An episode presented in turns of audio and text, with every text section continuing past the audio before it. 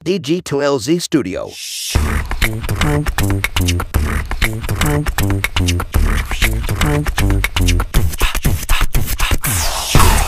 Selamat pagi, siang, sore, atau kapanpun waktu yang teman-teman pakai untuk mendengarkan podcast ini.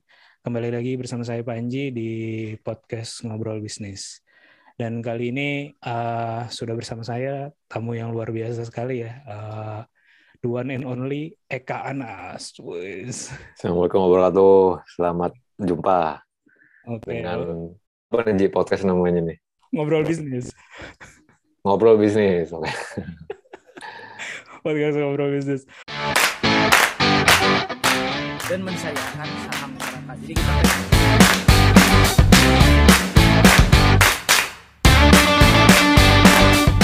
beda sama Jakarta, kalau orang Bandung tuh pasti investasiin buat sekolah anak. Golf itu something new, kupu-kupu gitu. Ayahku tuh satpam gitu kan.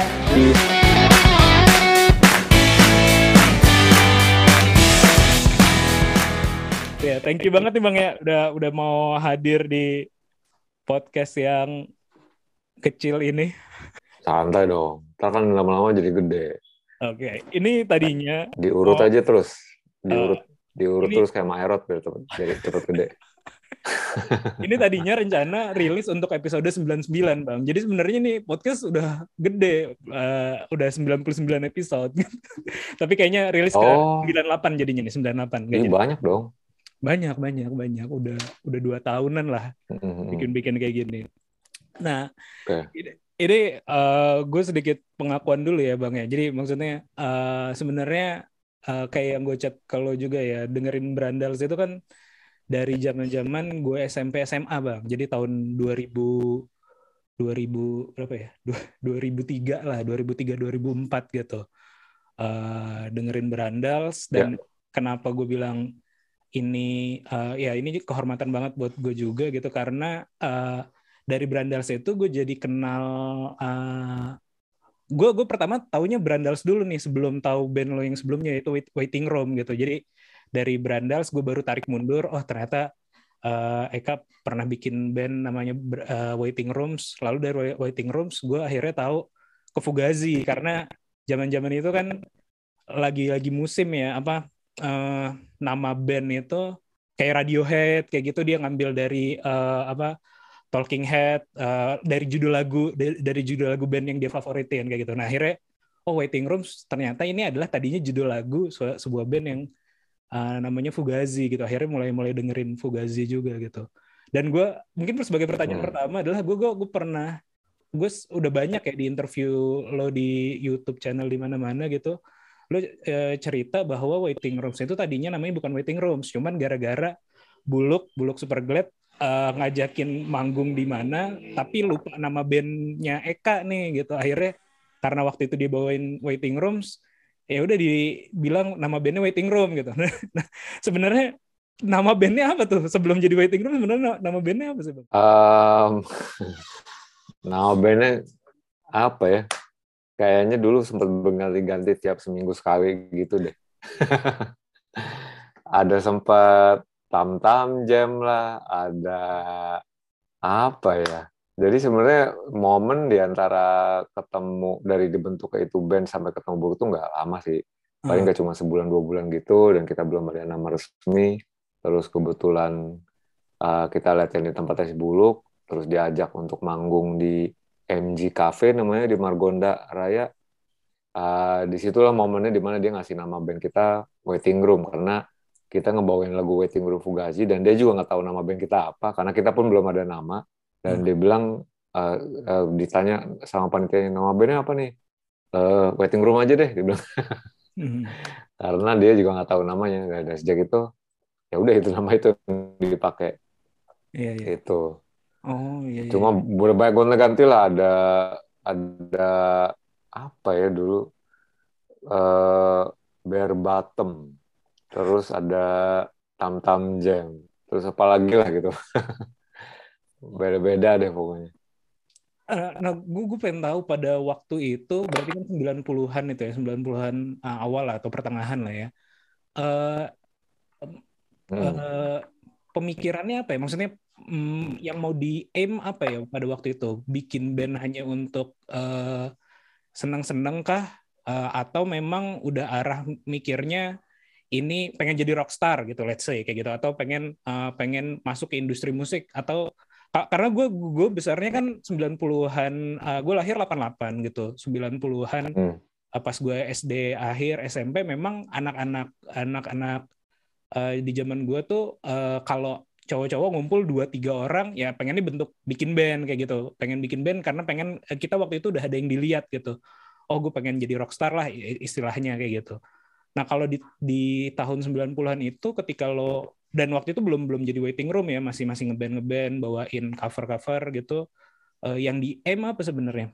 Apa emang udah berpikir untuk industri atau kayak gimana gitu? Oke, jadi aim-nya atau objektifnya, tujuannya membentuk band gitu ya dulu, terutama waktu di era remaja tahun 90-an gitu ya. Yang jelas kalau untuk berkarir sih enggak sih. Itu nggak terlintas di kepala, karena kita sadar kalau berkarir sebagai musisi itu bukan pilihan yang viable atau pilihan yang legit gitu untuk generasi gue waktu itu kayak gitu. Udah banyak buktinya, contohnya, faktanya kalau banyak musisi di Indonesia terutama yang punya karir tapi majoritinya nggak menemukan financial stabilitas, kayak gitu kan. Kita ngomong tentang siapa ya udah macam-macam lah, sebut aja nama kayak Ucok Aka atau band-band zaman dulu siapa lagi ya. Intinya kalau misalnya berkarir di musik itu lo nggak sustain. Kayak gitu. Kusplus pun waktu itu di era 80-90-an mengalami stagnansi kalau menurut gue. Itu salah satu nama terbesar. Begitupun dengan band-band lainnya. Taruhlah God Bless. Ya oke lah, maksudnya kayak God Bless atau yang lain-lain itu masih produktif ya. Tapi menurut gue di Indonesia, industri musik itu nggak didesain untuk menguntungkan musiknya. Gitu, sama pelaku-pelakunya dan terutama sama pebisnisnya. Itu nggak didesain untuk menguntungkan musiknya. Menguntungkan musisinya.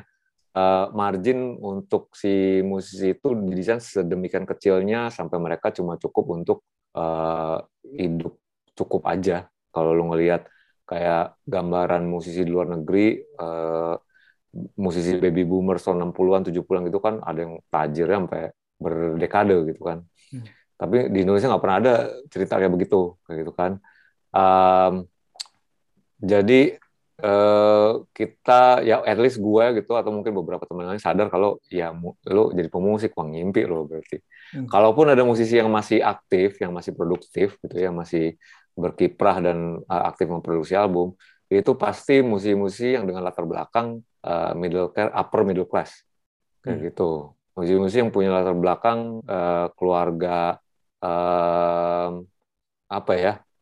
berada affluent dan dari ekonomi atas kayak gitu. Kita ngomongin kayak ya kalau Faris RM misalnya kayak gitu, as genius as he is, sejeniusnya dia dan produktifnya dia bisa begitu karena mungkin ada sokongan keluarga kayak gitu ya. Mungkin gue bisa salah gitu, tapi kalau menurut gue teorinya kalau lo mau tetap bertahan, bukan sukses ya, bertahan aja gitu sebagai musisi di industri musik Indonesia tuh lo mesti punya modal dan cuma bisa dilakuin sama keluarga orang-orang dengan latar belakang keluarga ekonomi menengah ke atas kayak gitu. Anyway, kembali ke ininya, jadi gue nggak pertanyaannya, jadi gue nggak ada tujuan dulu pengen gue mau menggantungkan karir di musik kayak gitu. Logiknya gue nggak, pertama dari guanya sendiri dulu udah kayak ngasih tahu kalau ini nggak mungkin. Kedua, keluarga juga pasti menentang. Bapak gue ex musisi dulunya juga, yang ngelaluin ya ngeband iseng-iseng, maboknya iya, main perempuannya iya. Jadi dia nggak bisa ngelihat sisi positif atau perspektif apa namanya, sisi bagusnya dari jadi musisi itu apa kayak gitu. Karena dia udah pernah ngelaluin dan dia buat dia cuma ya fase seperti kayak fase aja yang harus dilaluin.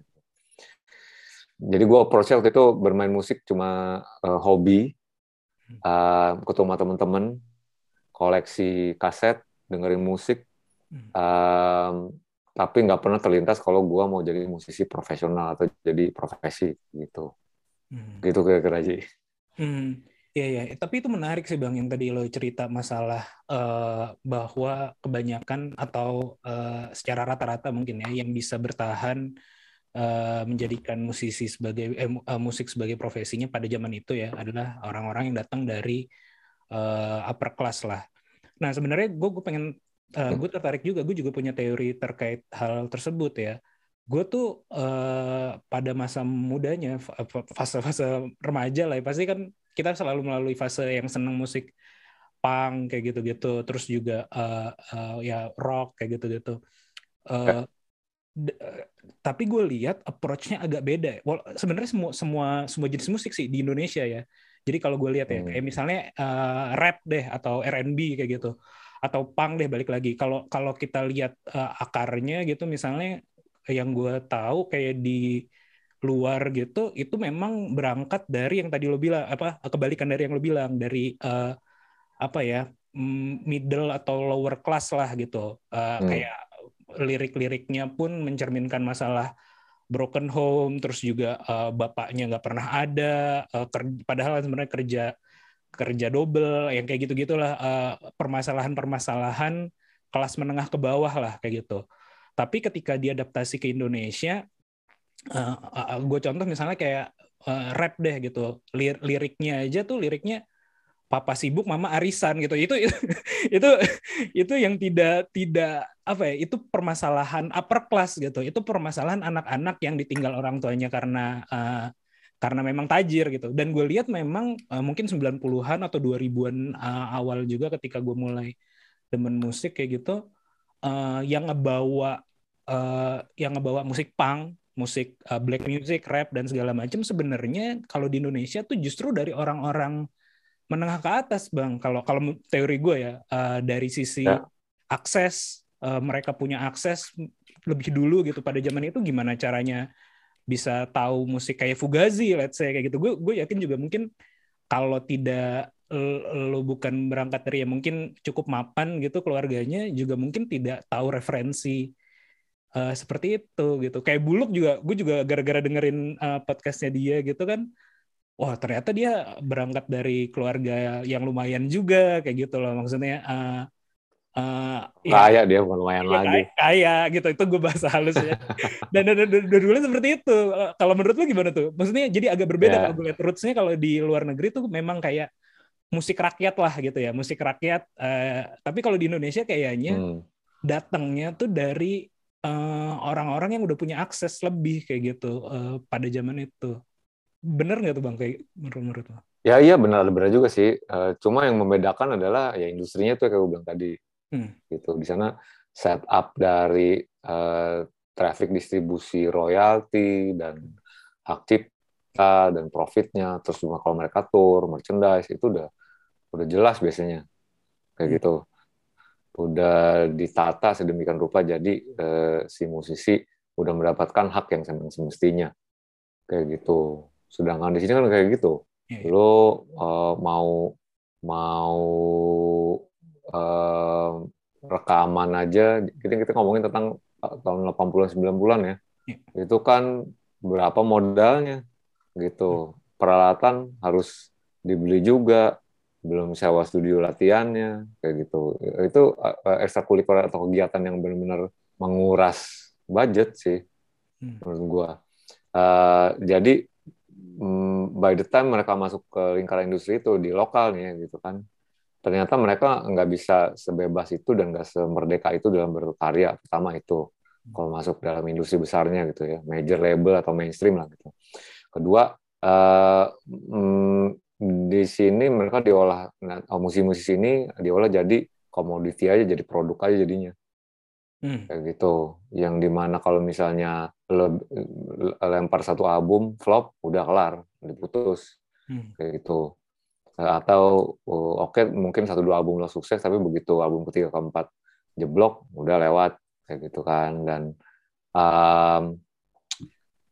beda dengan di luar negeri kalau gitu, kayak lo ngomongin tadi ya, ya kita ngomongin poros industri internasional kan udah jelas Amerika, Inggris dan Jepang mungkin kayak gitu. Di mana ada nurturingnya, ada apa namanya istilahnya, program di mana kalau mereka nemu ENR kan, artis and repertoire, departemen ENR-nya dari sebuah label kalau nemuin bakat tuh diasah dulu sama mereka, ada proses inkubasinya gitu, kayak gitu, dipoles dulu, di apa namanya, di apa dikembangin bakatnya, akhirnya baru dijadiin produk. Sama juga sih dijadiin komoditi dan produk juga, cuma bedanya mereka sistem distribusi profitnya lebih jelas kayak gitu. Dan setahu gue satu album rilis flop, dua album rilis flop, masih ada kesempatan keduanya lah istilahnya kayak gitu. Baru nanti ya akan diterusin kalau memang nggak ngejual. Jadi menurut gue yang membedakan itu sih industrinya gitu.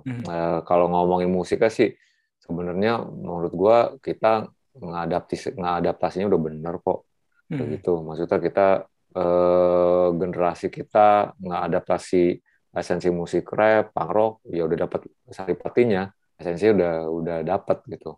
Dan kita akumulasi jadi punya identitas sendiri ya. Kayak gitu. Cuma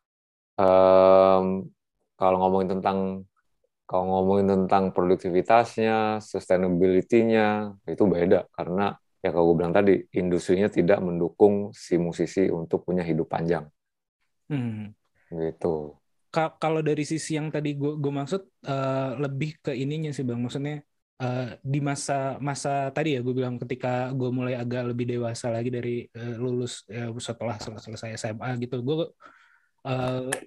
ada momen-momen gue agak sedikit merasa ketika memikirkan teori tersebut gitu, ada momen-momen agak sedikit merasa dalam tanda kutip terhianati gitu sih Bang, lebih ke akarnya tadi gitu.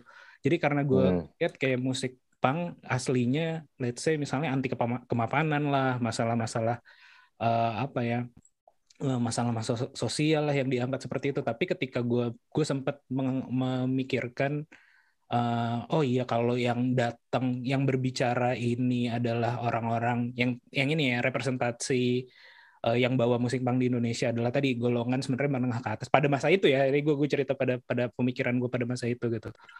Kok jadi kayak ngerasa ternyata yang jadi representatif untuk ngomongin hal-hal yang banyak diangkat apa ya, banyak dipermasalahkan oleh minoritas, tapi ternyata oleh orang-orang yang tadi yang leluasa kayak gitu sebenarnya secara ya.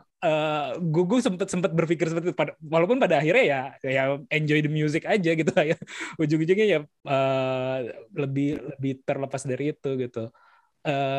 Kalau menurut lo itu jadi ini nggak sih apa ya? Jadi agak ya pasti agak sedikit berbeda tadi ya dengan akar yang muncul tadi misalnya kayak di Inggris apa di Amerika tadi yang kayak gitu. Itu penting nggak sih sebenarnya bahwa datangnya memang dari tadi golongan kelas atas gitu let's say kayak gitu. Ya kalau ini berarti udah yang lo maksud lebih ke apa ya, paradoks atau anomali dari gimana si musiknya direpresentasikan dengan spirit atau esensi yang kayak gimana, tapi ternyata di pelakunya dari bukan orang-orang yang semestinya gitu. Dan artian punk rock misalnya oke, tapi ternyata at least di Jakarta atau di Indonesia datangnya dari keluarga orang-orang, anak-anak dari keluarga middle class, upper middle class itu gitu ya. Iya, lebih ke situnya tadi yang gue coba resahkan gitu. Oke. Itu iya, ini itu gue ada teori di situ, gue nyebutnya working class dilemma gitu, dilema kelas pekerja. Karena menurut gue itu tadi memang pelaku-pelaku atau influencer mungkin sekarangnya disebutnya yang membawa pengaruh dari musik kontemporer di generasi gue itu biasanya datang dari anak-anak orang kaya kayak gitu. Yang keluar negeri, yang keluarganya bapaknya tugas luar negeri atau jalan-jalan keluar negeri, pulang-pulang bawa CD kaset impor gitu, band-band yang nggak pernah kita kenal kayak gitu. Itu sumbernya kita kayak gitu, majalahnya, bukunya, literaturnya kayak gitu. Jadi dan mereka juga kebanyakan pelaku juga dalam artinya bermusik juga ya, musik kayak begitu kan. Ngeband juga, keren-keren lagi bandnya, kayak gitu. Dan maksudnya mereka ngejiplaknya dari sumber yang benar, langsung, dan diakumulasinya jadi musik yang keren lah, gitu. Dan itu terus berlangsung sampai sekarang, kayak gitu.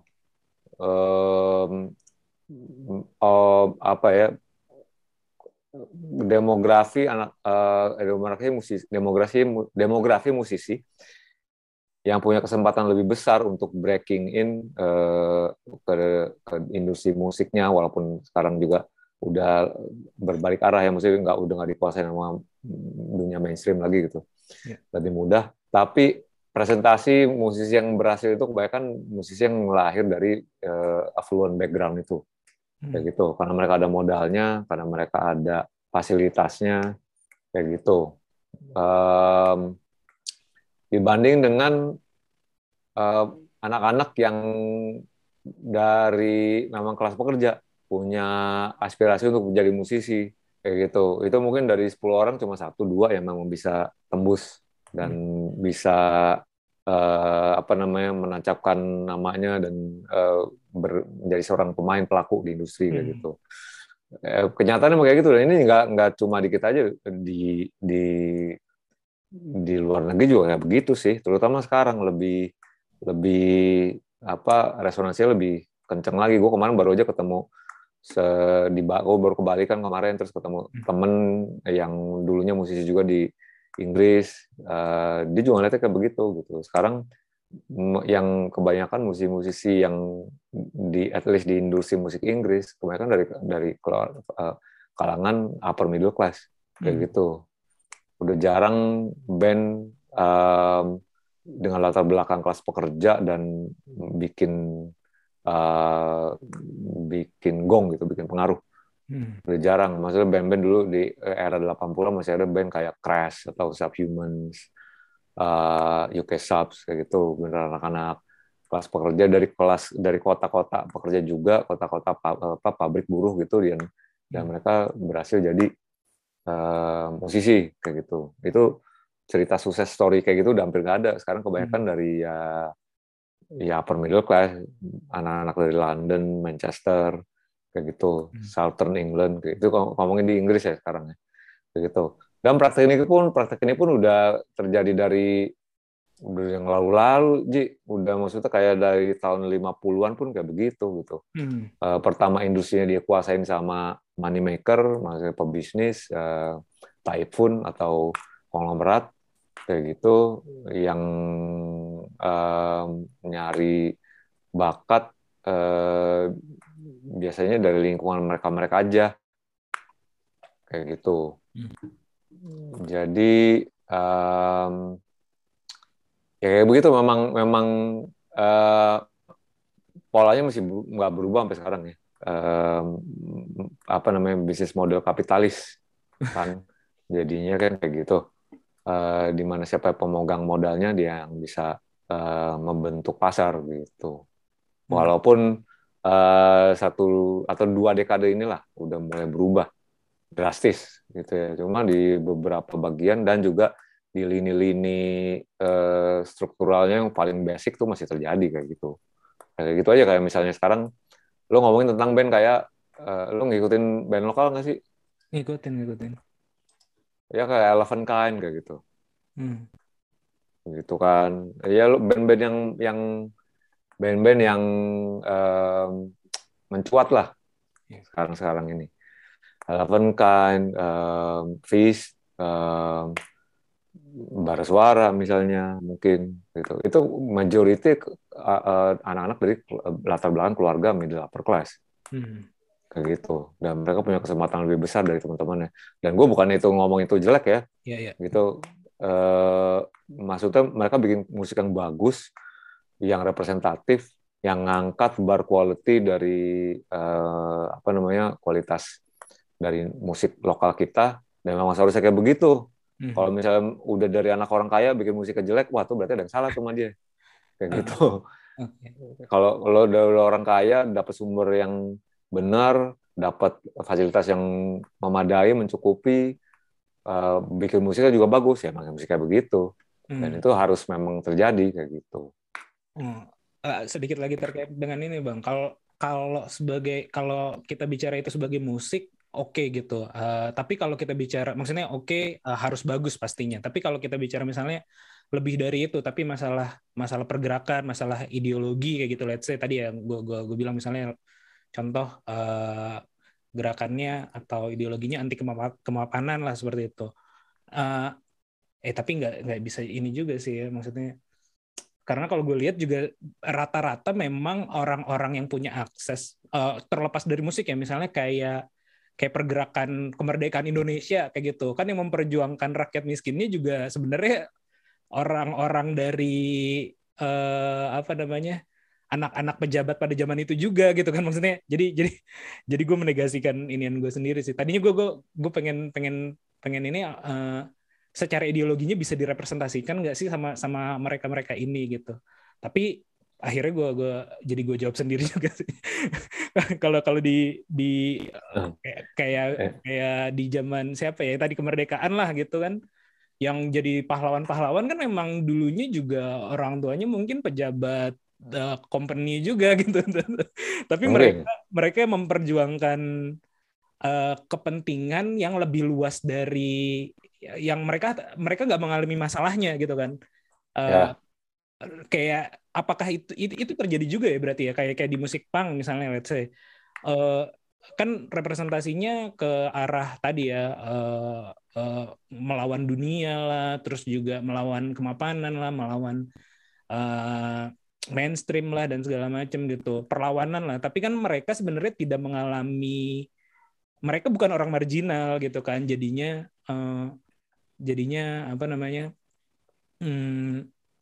tadinya gue ngerasa kayaknya nggak terlalu berhak juga merepresentasikan, tapi ternyata memang kayaknya memang udah nature-nya begitu ya. Iya, kalau misalnya berhak atau enggak, atau lo boleh atau enggak, atau lo pantas apa enggak, itu sih subjektif ya. Menurut kita itu enggak, bukan tempat kita untuk ngejudge profil-profil tadi gitu. Tapi at least ya mereka, maksudnya golongan ini ternyata memberi akses dan membantu ngebuka pintu-pintu kesempatan buat peer-nya, buat sesamanya kayak gitu. Ya. Kayak gitu kan. Jadi menurut gue juga konteksnya ngomong ini bukannya gue ngomong komparasi atau ada sentimen gitu, enggak. Justru gue bersyukur banget bisa berteman sama kayak dulu gitu, berteman sama anak orang kaya ini yang punya akses dan punya fasilitas kayak gitu. Dan gue tahu mereka walaupun datang dari keluarga orang kaya, banyak juga mereka yang nggak dibatasin, mungkin juga sama keluarganya nggak dibatasin untuk bersosialisasi sama siapa aja gitu, kayak gitu. Jadi menurut gue keberadaan demografi ini atau golongan ini patut diapresiasi juga gitu. Dan apakah mereka ngebawa spirit atau merepresentasikan esensi atau prinsipil dari musik rap atau punk tadi yang anti kemapanan kayak gitu? Wah, itu sih menurut gua nggak valid juga kita untuk menilai itu juga gitu, karena kita ngomongin tentang subkultur yang diadopsi juga sih, gitu. Bukan kultur yang lahir dari kita sendiri, gitu. Jadi sah-sah aja kultur diadopsi dan diakumulasi dan di recycle jadi versinya kita gitu. Iya, betul. Ya itu tadi ini aja sih apa pergelutan gue ketika lagi mikir-mikir gitu. Oke, balik lagi ke industrinya nih Bang. Tadi lo bilang di tahun 90-an dan mungkin juga tadi ya pas kita belum take kan di lo sempat bilang juga belum terlalu fair lah masalah pembagian royalti dan segala macam gitu. Makanya juga biasanya terutama sebelum pandemi pasti musisi lebih banyak mengandalkan dari gig-nya kan, dari dari manggungnya dibanding dengan dari penjualan album ataupun royalti dari musiknya seperti itu. Dan ini sering gue sempat diskusi juga di podcast ini juga dengan ada salah satu musisi elektronik Bandung juga terkait dengan siapa namanya? Dea, Geraha Dea, Homogenic. Oh, tahu. HMGNC. Si ini siapa? Homogenic bukannya Dina? Iya, Dea.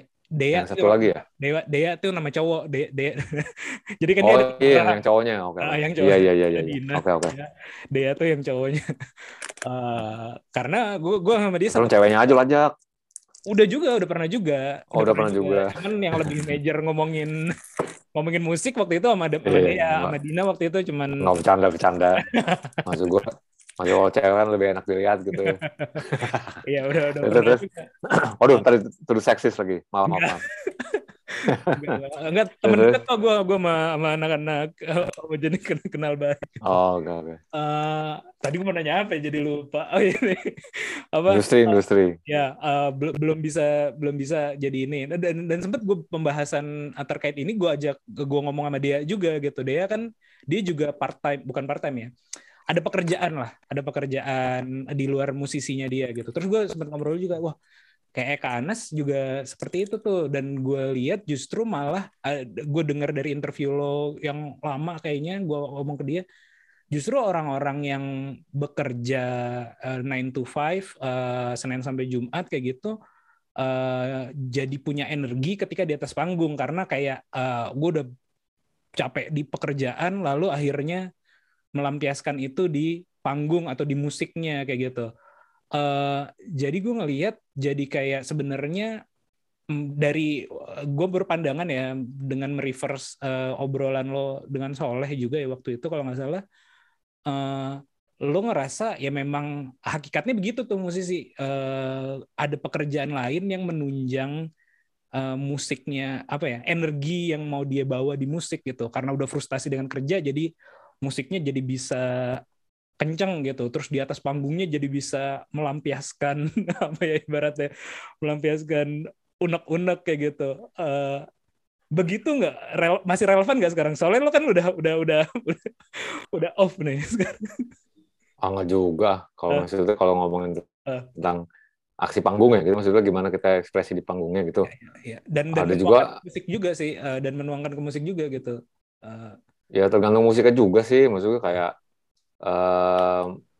sore misalnya ada Palo bekerja juga dan manggung dan karena musiknya kayak gitu kan sore nggak enak juga kalau musiknya nyantai terus jumpalitan kayak gitu deh, kayak gitu. Jadi tergantung juga sih dan nggak jadi nggak valid kalau dibilang gara-gara gue kerja terus pelampiasan gue pasti panggung jadi pol gitu. Ada juga musisi yang kerja tapi manggungnya butut ya ada juga kayak begitu. Tapi itu berbalik ke ini sih gimana ya gimana orangnya aja sih manggungnya. Kalau emang tipe gue maksudnya gue gede dengan mengagumi mengidolakan musisi-musisi yang buat gue dia musik tuh seharusnya bisa ngebawa pendengarnya transenden ke dunia lain kayak gitu, bukan dunia lain sih tapi membawa ngerasain bikin si pendengarnya ngerasain apa yang dia mau sampaikan dan ngebawa lifting spiritnya itu kayak gitu. Dan gua dari kecil, gue emang anaknya nggak bisa diem ya. Dari kecil juga aktif gitu. Gue suka musik yang bikin gue semangat sih gitu. maksudnya gue dengerin sama musik gitu ya, yang sedih juga, yang slow gitu, nggak apa-apa juga, senang juga. Tapi buat gue musik yang representasi dia, nge-define gue adalah musik yang bikin orang untuk optimis dan semangat kayak gitu. Karena gue dulu digedein sama lagu-lagu The Beatles, Rolling Stone dari bapak gue kayak gitu, dan gue relate ke lagu-lagunya mereka yang walaupun gue dulu nggak ngerti, tapi ya gue dengerin musik ini jadi pengen bangkit dan joget atau ngapain lah kayak gitu, kayak gitu. Jadi itu yang gue akumulasi aja sih, yang gue proses lagi dan gue rekreasikan lagi di musik ada Brandals dan yang band-band lainnya gitu. Nggak ruang pekerjaan sih menurut gue mah. Oke.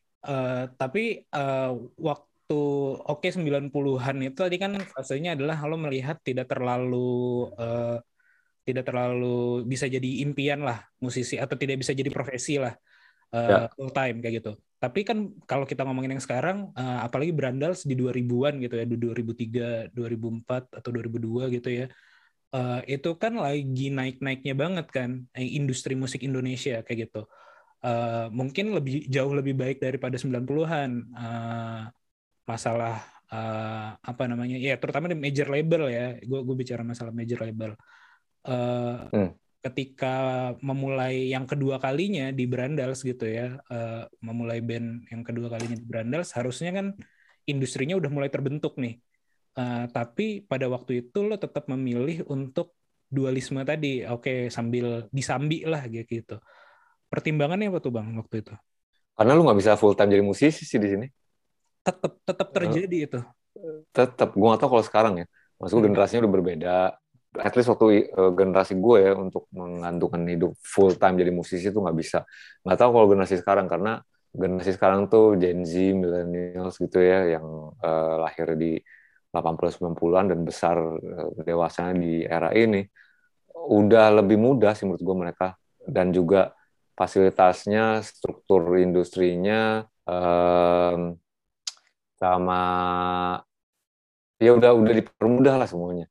Lo bisa rekaman di rumah, alat-alat sekarang bisa, maksudnya udah ada, dibeli di mana aja, terus juga landscape industrinya nggak harus bergantung dengan pemain-pemain besar, kayak gitu. Udah ada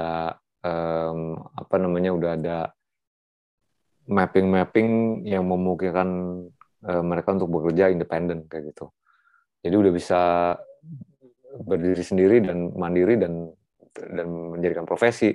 Kalau zaman gue dulu mau latihan susah gitu, mau rekaman nggak bisa di rumah, harus cari studio dulu, bayar mahal, satu shift berapa ratus ribu kayak gitu, beli alat terbatas kayak gitu kan, mau manggung masih tempat-tempat tertentu aja, apalagi lu bawain musik yang notabene nggak awam gitu. Jadi lebih sulit gitu untuk menjadikan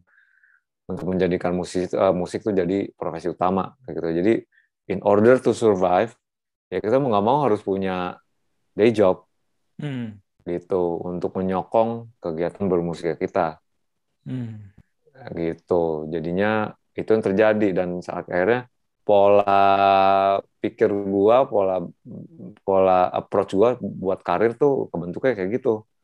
Bahwa karir gua di musik gua jalanin dengan sokongan budget dari pekerjaan gua. Karir sama pekerjaan beda loh, ya kan?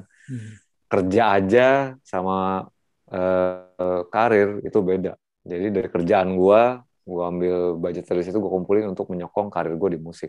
Kayak begitu yang terjadi waktu itu. Dan gue karena setelah bertahun-tahun terbentuk, jadi nggak tahu lagi gimana caranya merubah itu, sedangkan era berubah, teknologi berubah kayak gitu kan, fasilitasnya udah ada, dipermudah, infrastrukturnya udah berubah, datanglah musisi-musisi baru yang udah memang lahir di era di mana perubahan transisi ke teknologi, tools-nya, software-nya udah tersedia, jadi mereka ada kesempatan untuk belajar. Dan akhirnya mereka bisa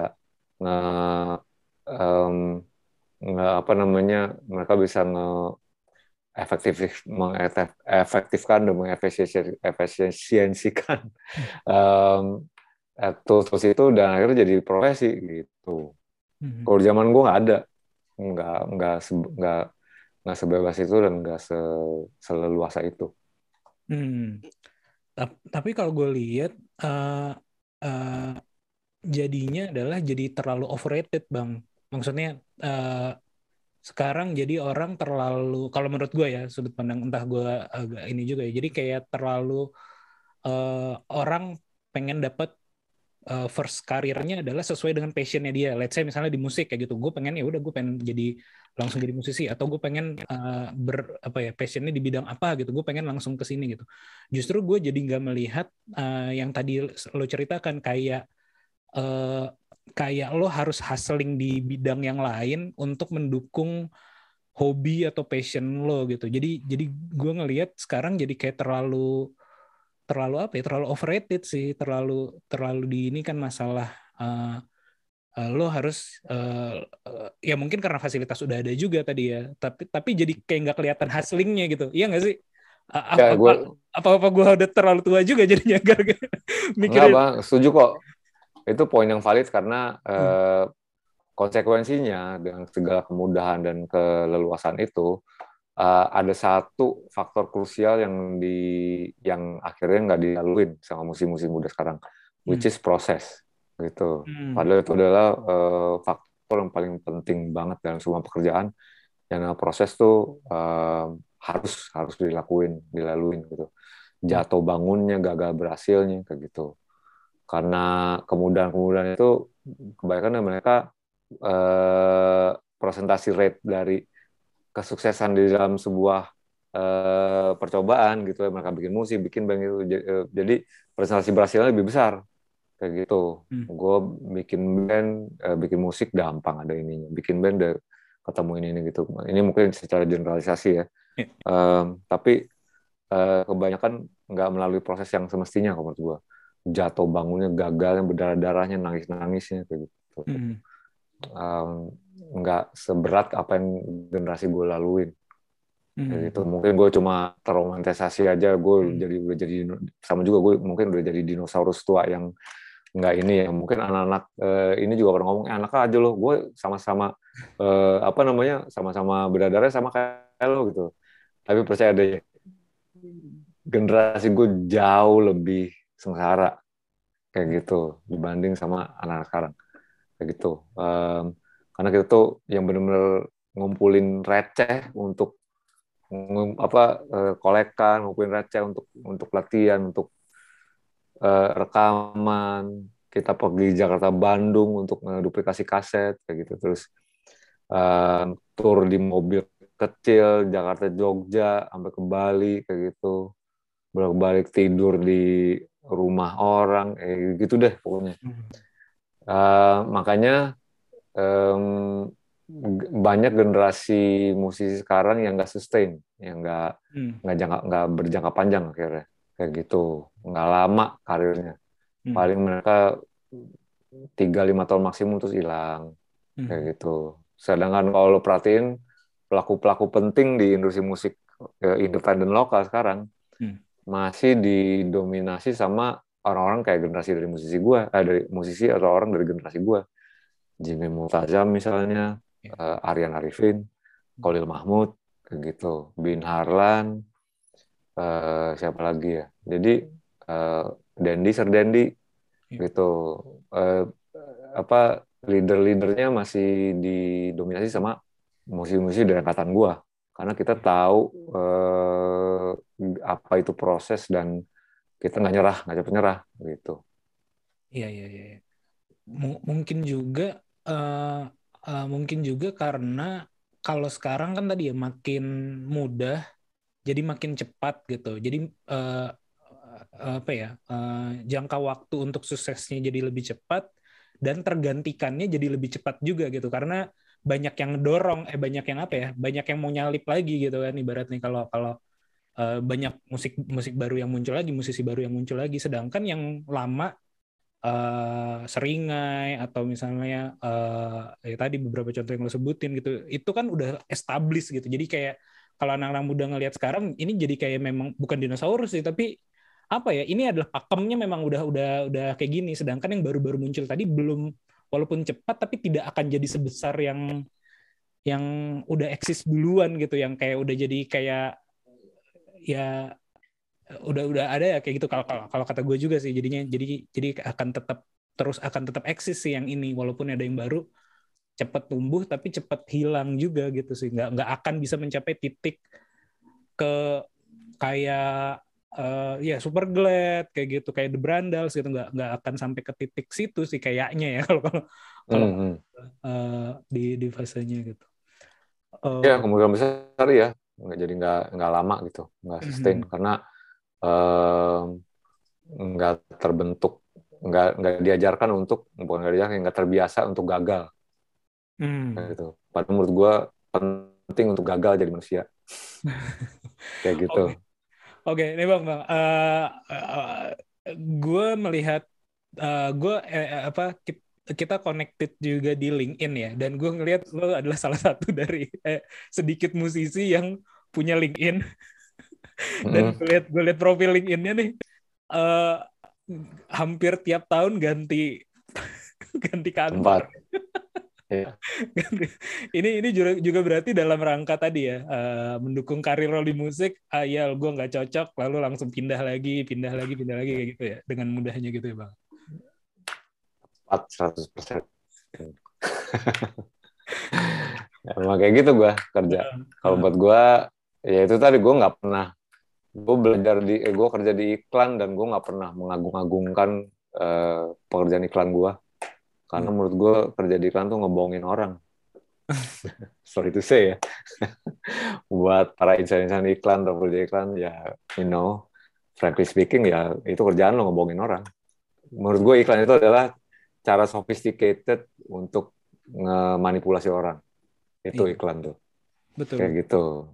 Jadi ya tapi yang bikin gue bertahan adalah karena at least gue bisa menggunakan sensibilitas kreativitas gue gitu. Gue lahir, gue dengan background seni murni, at least gue bisa berkarya di dunia visual, walaupun ngikutin brief, ngikutin order, ngikutin brand, guidelines segala macam, tapi at least gue masih bisa gambar lah gitu, main warna, komposisi ini itu, bercerita-cerita, berandai-andai, storytelling, konsep, ideation kayak gitu. Tapi apakah gue cinta sama pekerjaannya? Oh enggak. Gitu. Gue berterima kasih sama periklan karena memberi gue jadi sumber nafkah gue, iya kayak gitu. Tapi apakah gue suka? Belum tentu. Kayak gitu. Gue basically gue nggak bangga sih dengan kerjaan iklan gue. Iya. Gue ngeliatnya gara-gara ngeliat di LinkedIn juga, ternyata kita satu grup juga di Australia Indonesia Alumni Forum. Berarti yang tadi sendiri. Lu di mana emang? Kenapa? Lu di mana emang?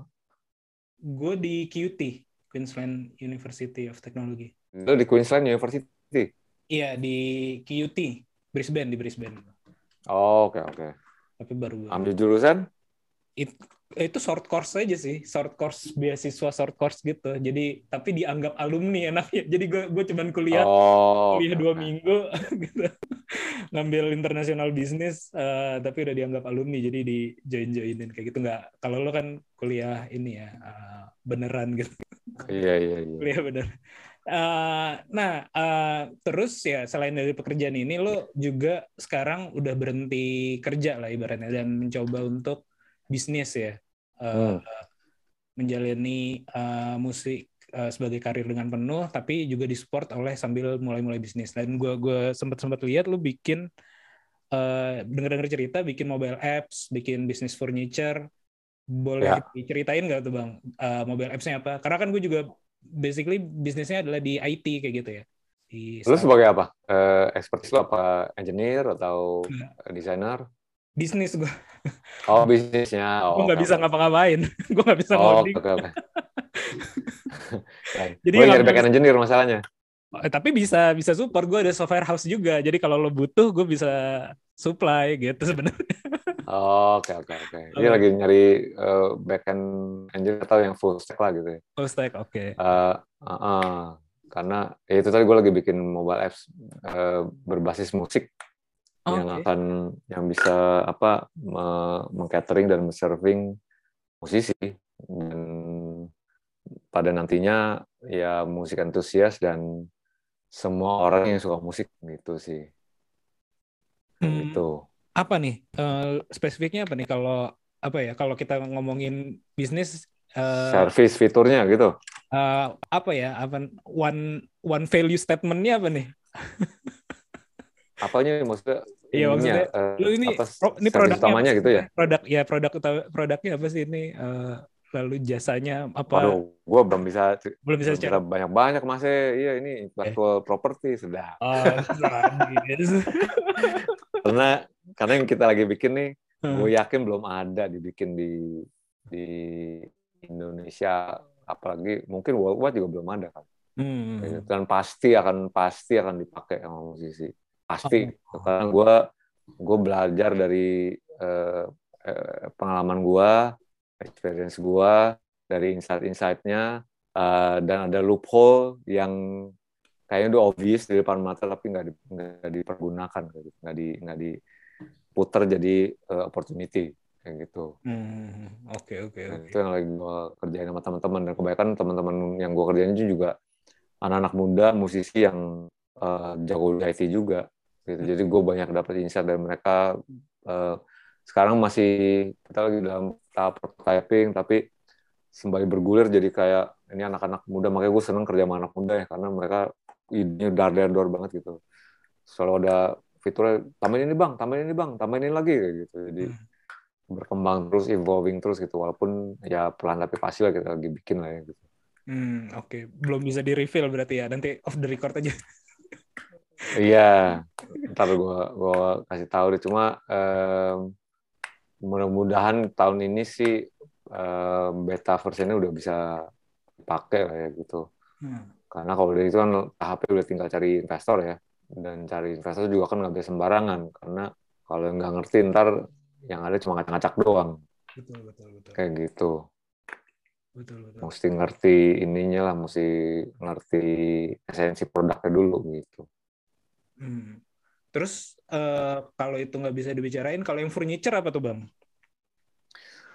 Furniture juga gue berbasis ke passion gue, collecting rilisan fisik ya, vinyl, CD, dan jadi gue bikin aksesoris yang berkaitan dengan benda-benda itu tadi, kayak salah satunya koper tempat vinyl case gitu. Itu terus ada beberapa lah. Itu juga ide yang gue udah simpen bertahun-tahun, tapi gue sampai sekarang heran kenapa belum ada orang yang belum bikin-bikin juga gitu. Karena sebenarnya udah obvious banget gitu. Maksud gue kalau lo connecting the dot, connecting ininya kayak, oh iya, kenapa nggak bikin kayak gitu ya, kayak gitu. Jadi, masih dirahasiakan lagi prototipe-nya, tapi nanti lo akan lihat lah. Kita follow-followan di Instagram nggak ya? Iya, follow. Nah, ntar lo lihat lah di Instagram, akan gue reveal kok. Oke. Nah, gitu. Mungkin ini ya, sebagai gue bisnis udah 10 tahunan Bang. Dari lulus kuliah gue tuh bisnis basic ya. Dan gue selalu gue tipikal orang yang tidak menganjurkan orang untuk berbisnis gitu. Maksudnya biasanya kan banyak orang yang pusing dengan pekerjaan lalu ngerasa pengen pelarian jadi businessman kayak gitu atau menjalankan bisnis gitu. Karena bebannya berat menurut gue, nggak mesti ada ini, mesti ada buffer lah, terus juga harus siap mental dan segala macam dan lain-lain. Lo ada persiapan khusus nggak untuk itu? Misalnya kalau gue ngobrol sama temen gue gitu, misalnya yang baru mau cabut gitu, gue udah nyiapin tabungan sekian bulan paling nggak gue nggak hidup dari karena kan belum pasti di awal tidak akan menghasilkan apa-apa nih, apalagi kalau digital kayak gitu, apalagi yang berbasis produk kayak gitu. Lo menyiapkan safety net itu juga nggak? Iya. Yang jelas nggak cuma bulanan sih. Kalau bikin produk kayak ini kan bisa tahunan. Kelihatan hasilnya. Cuma begini loh, pertama-tama yang gue mau kasih tahu ke terutama sekarang yang mungkin yang dengerin gitu ya, mau mencoba dunia entrepreneur atau bisnis sendiri kayak gitu. Menurut gue bisa kok dijalanin dalam artian kalau lo punya day job yang jadi sumber penghasilan kayak gue di iklan tadi kayak gitu. Itu jangan dilepas. Cuma pergunain waktu ekstra lo, luang lo setelah kerja lo selesai untuk membangun passion entrepreneur lo tadi. Kayak gitu. Kita ngomongin tentang satu hari 24 jam, 8 jam lo pakai buat tidur, 8 jam buat kerja, 8-9 jam buat kerja, itu masih ada sisa ada berapa jam lagi tuh buat lo menginvest waktu lo untuk membangun bisnis lo. Dan gue kebetulan, gue udah ngebangun bisnis entrepreneur gue dari mana? Ya di musik. Sekarang gue udah tinggal mendulang hasilnya. Kayak gitu. Jadi kayak misalnya lo tanya, lo income lo dari mana?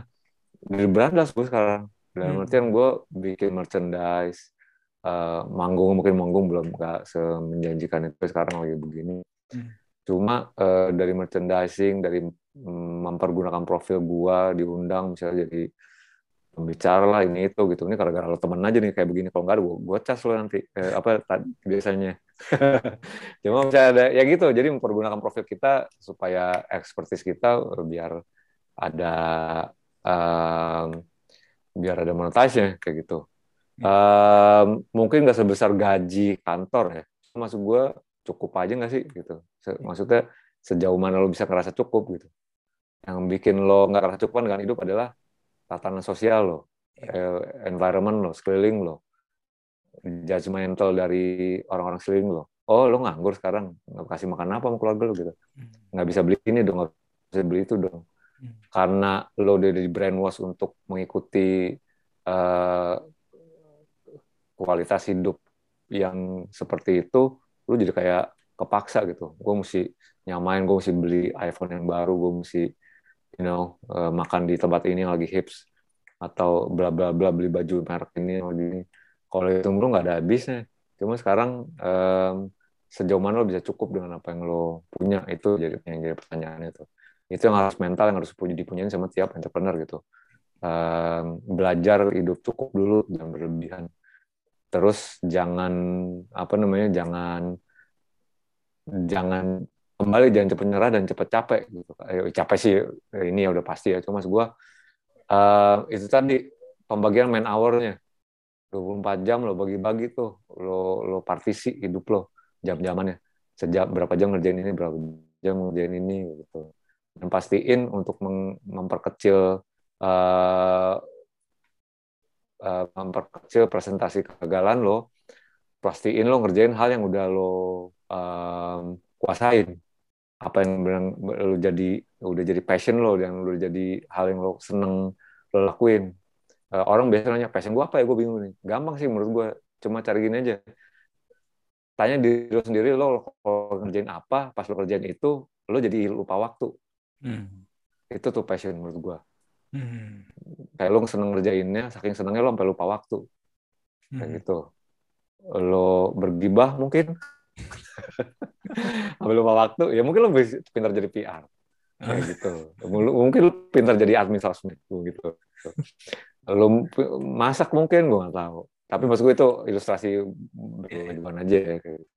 Maksud gue yang pas ngerjain lo sampai lupa waktu gitu. Saking senengnya lo, saking enjoy-nya, saking lo immerse, lo tenggelam dalam hal yang lo lakuin itu, lo produktif dan bikin apapun itu passion lo menurut gue. Dan itu mesti lo invest dari sekarang, dan nggak ada kata terlambat ya. Dan artian gue, kalau lo udah ngerasa kayak aduh gue udah 30 jak atau gue udah 40 gitu ya itu mah masa lalu berarti gitu. Iya. Mau buktinya mau dari mana sih? Udah banyak kok. Ambil paling contoh Colonel Sanders KFC, baru 60 tahun dia mulai usahanya. Jadi umur tuh irrelevant menurut gue, subjektif gitu. Jadi cuma tinggal gimana lo pengen ini aja, pengen eksekusinya gitu. Iya, betul.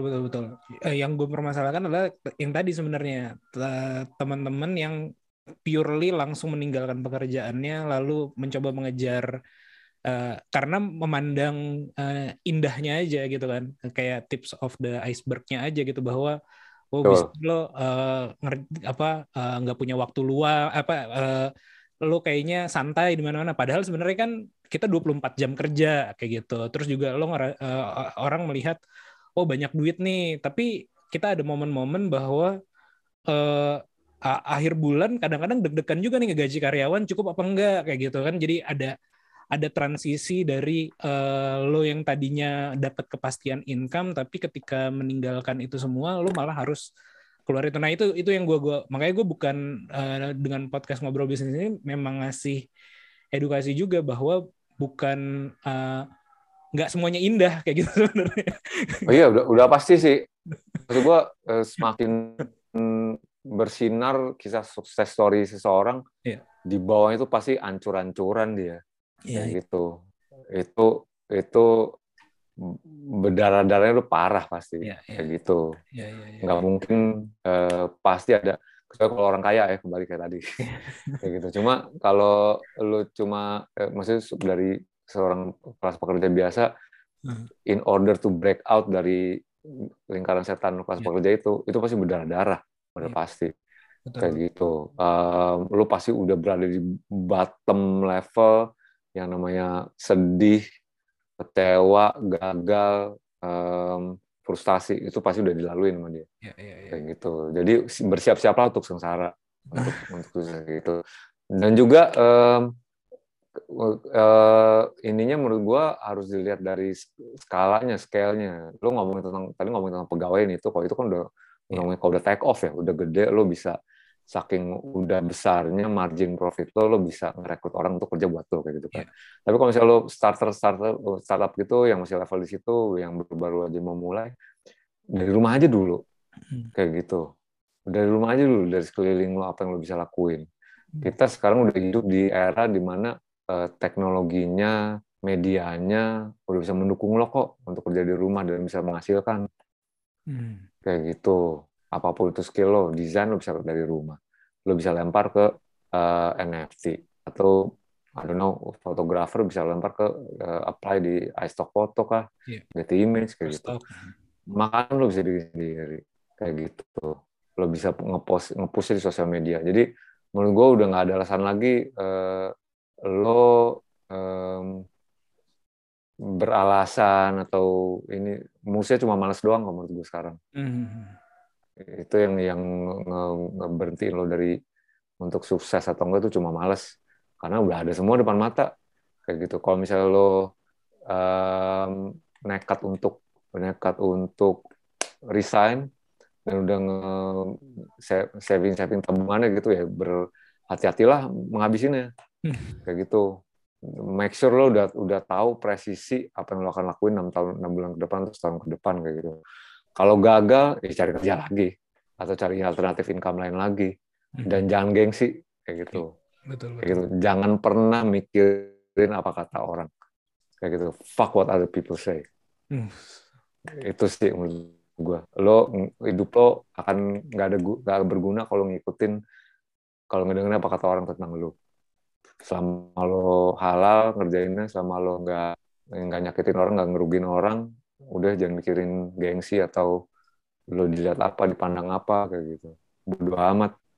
Tiap orang juga ada jelek-jeleknya kok. Yang penting kita nyimpen aib sendiri aja dan nggak ngebuka aib orang gitu aja. Iya. Kayak gitu kan.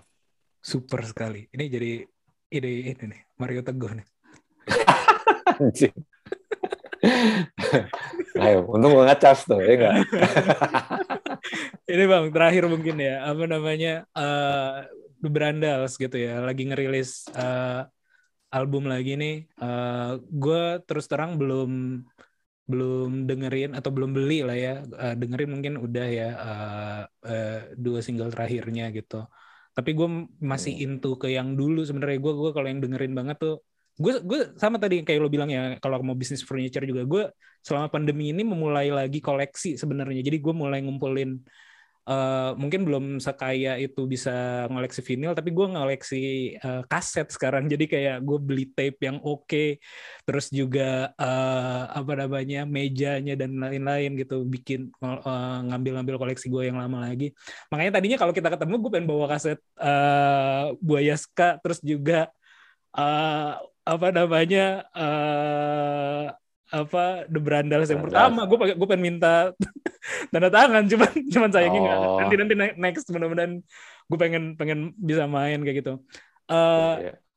Tadi gue ngomong apa ya? Nah, Brandals terakhir mungkin yang gue dengerin adalah yang Retorika ya. Kalau yang baru-baru ini Preambul gue belum terlalu dengerin sekilas, cuman belum into banget kayak gitu.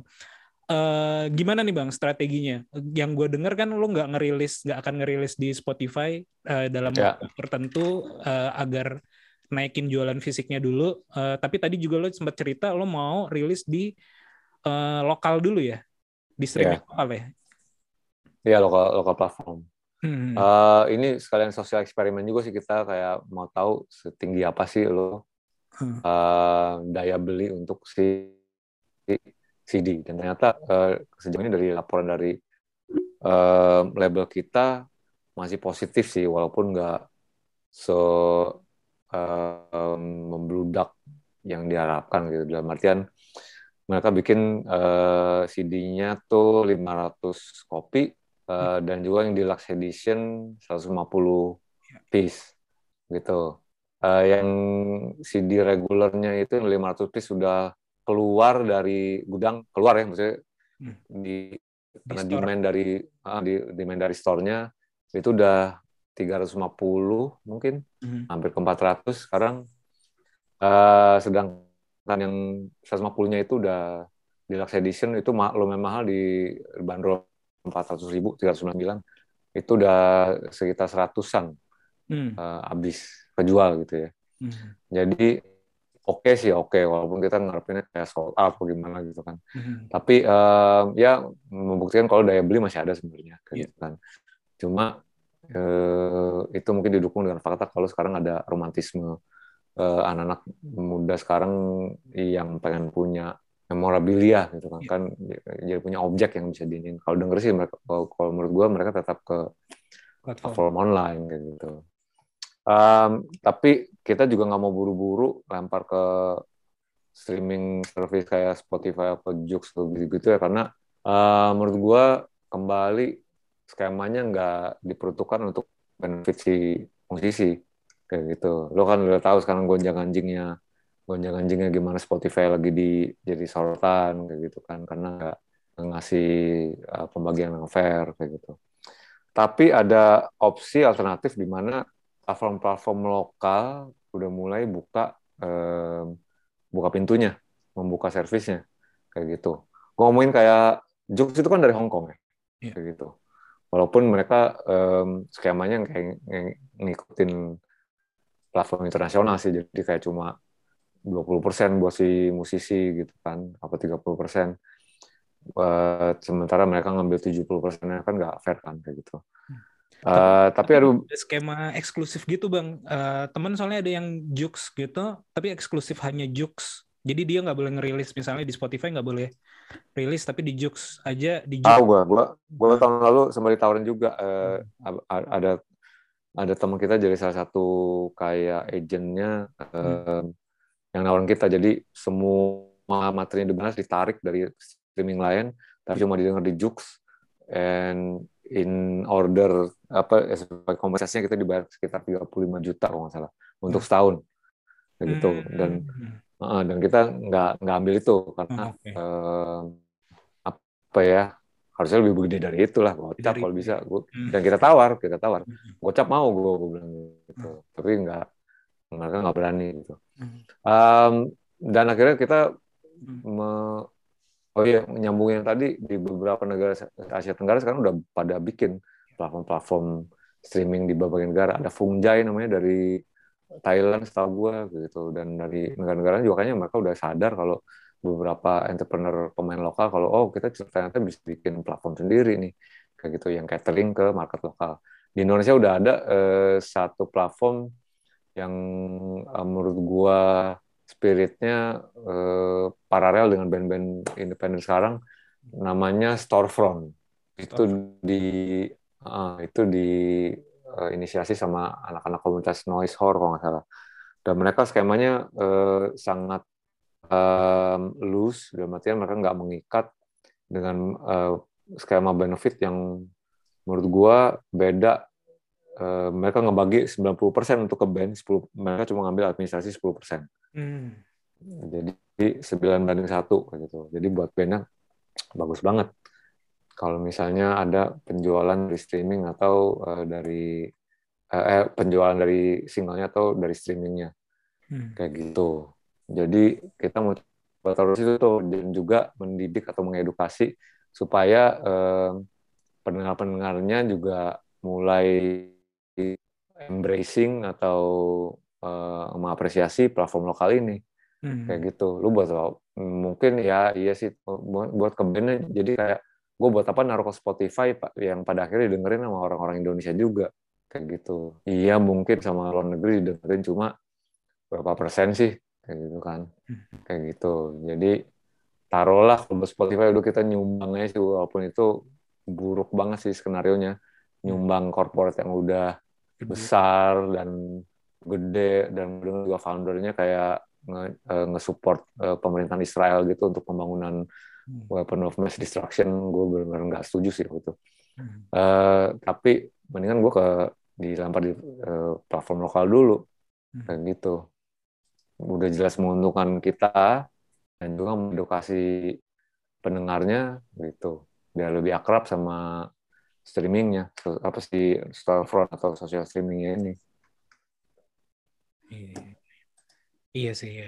Keren-keren ya. Semoga berarti nanti rilis pertamanya lo akan di sana full gitu ya, di Storefront itu. Untuk album Agresor ya. Khusus Agresor. Mungkin untuk 6 bulan pertama kali ya. Kayak gitu. Pada akhirnya nanti akan kita lempar ke streaming itu juga, kayak gitu, just so cuma untuk supaya ya mungkin seidealnya gambaran tadi, ilustrasi yang gue gambarin tadi, mungkin ada beberapa anak di luar-luar daerah gitu yang nggak mampu ngebeli gitu, karena memang ada, pasti ada yang senang sama Brandals dan nggak punya daya belinya gitu ya, gimana mau nggak mau mesti kita lempar ke Joox atau Spotify juga gitu, biar mereka bisa kedengerin. Tapi nanti sampai kita dapat balik modalnya dulu. Ya. Kayak gitu. Ya, oke. Ya mudah-mudahan album sisanya yang maksudnya mudah-mudahan nanti repeat lagi 100 yang eksklusif habis dan juga 500 yang reguler itu nanti gue juga rencana mau beli cuman belum sih. Tapi insyaallah. Nah, bener loh. Tadi kan gue bilang gue lagi ngoleksi kaset bang, jadi kalau sayang yang kemarin nggak keluar kasetnya kan, yang sebelumnya keluar gitu, jadi aduh. Kita nanti mau diri kasetnya kok bulan April pas kaset store day ya nanti, record store day, lupa deh bang, record store day. Ya, akan ada kasetnya kok. Nanti gue beli kasetnya. Iya. Oke bang, thank you atas waktunya. Oke Ji. Thank you. Sebenarnya by the way itu di belakang frame pikiran rakyat apa sih? Oh, itu gue ada apa? Gue bisnis, gue ada coworking space. Waktu itu sempat masuk koran, jadi gue ada bisnis coworking space.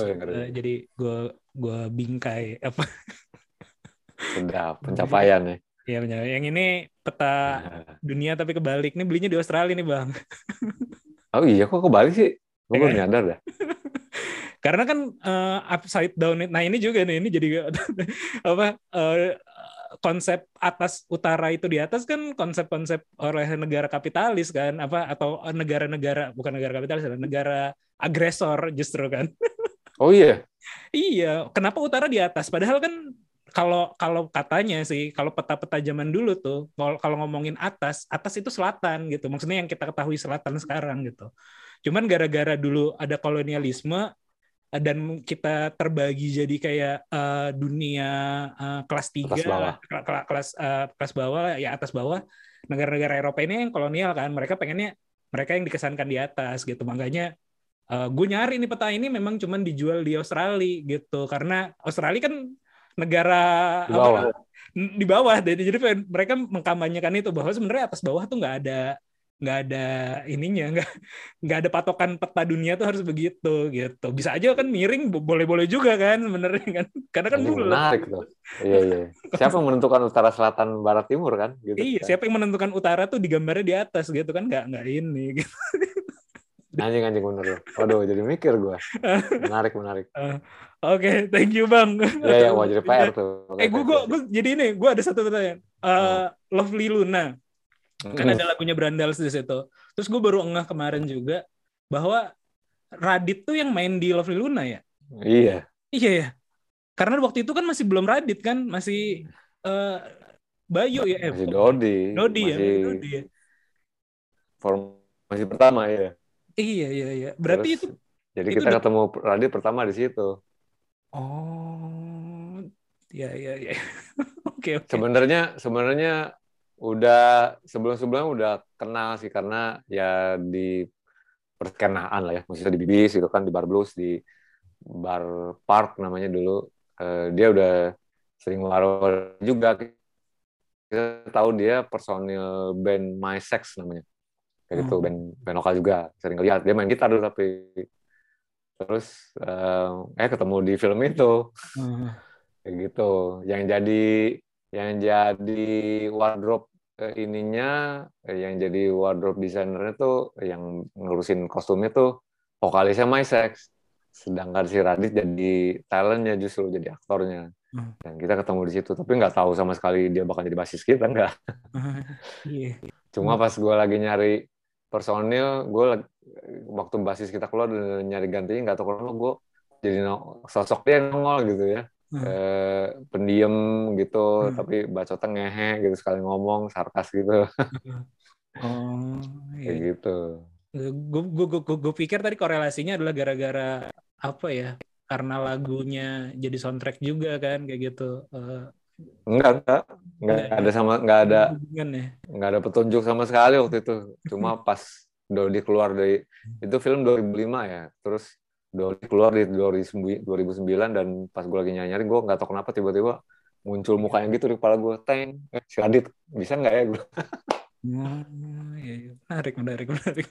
Iya. Yeah. Nanti deh kita lanjut lagi, udah kepanjangan. Oke, thank you banget ya sekali lagi. Jadi, ya terima kasih. Cepat sembuh deh. Ya. Insyaallah. Amin. Insyaallah sehat walafiat. Amin. Ya, terima kasih juga yang udah mendengarkan sampai akhir. Semoga obrolan kami ada manfaatnya. Sampai ketemu di podcast Ngobrol Bisnis episode selanjutnya. Bye. Siap. Assalamualaikum. Salam. Sorry. Sip, bentar belum di pause.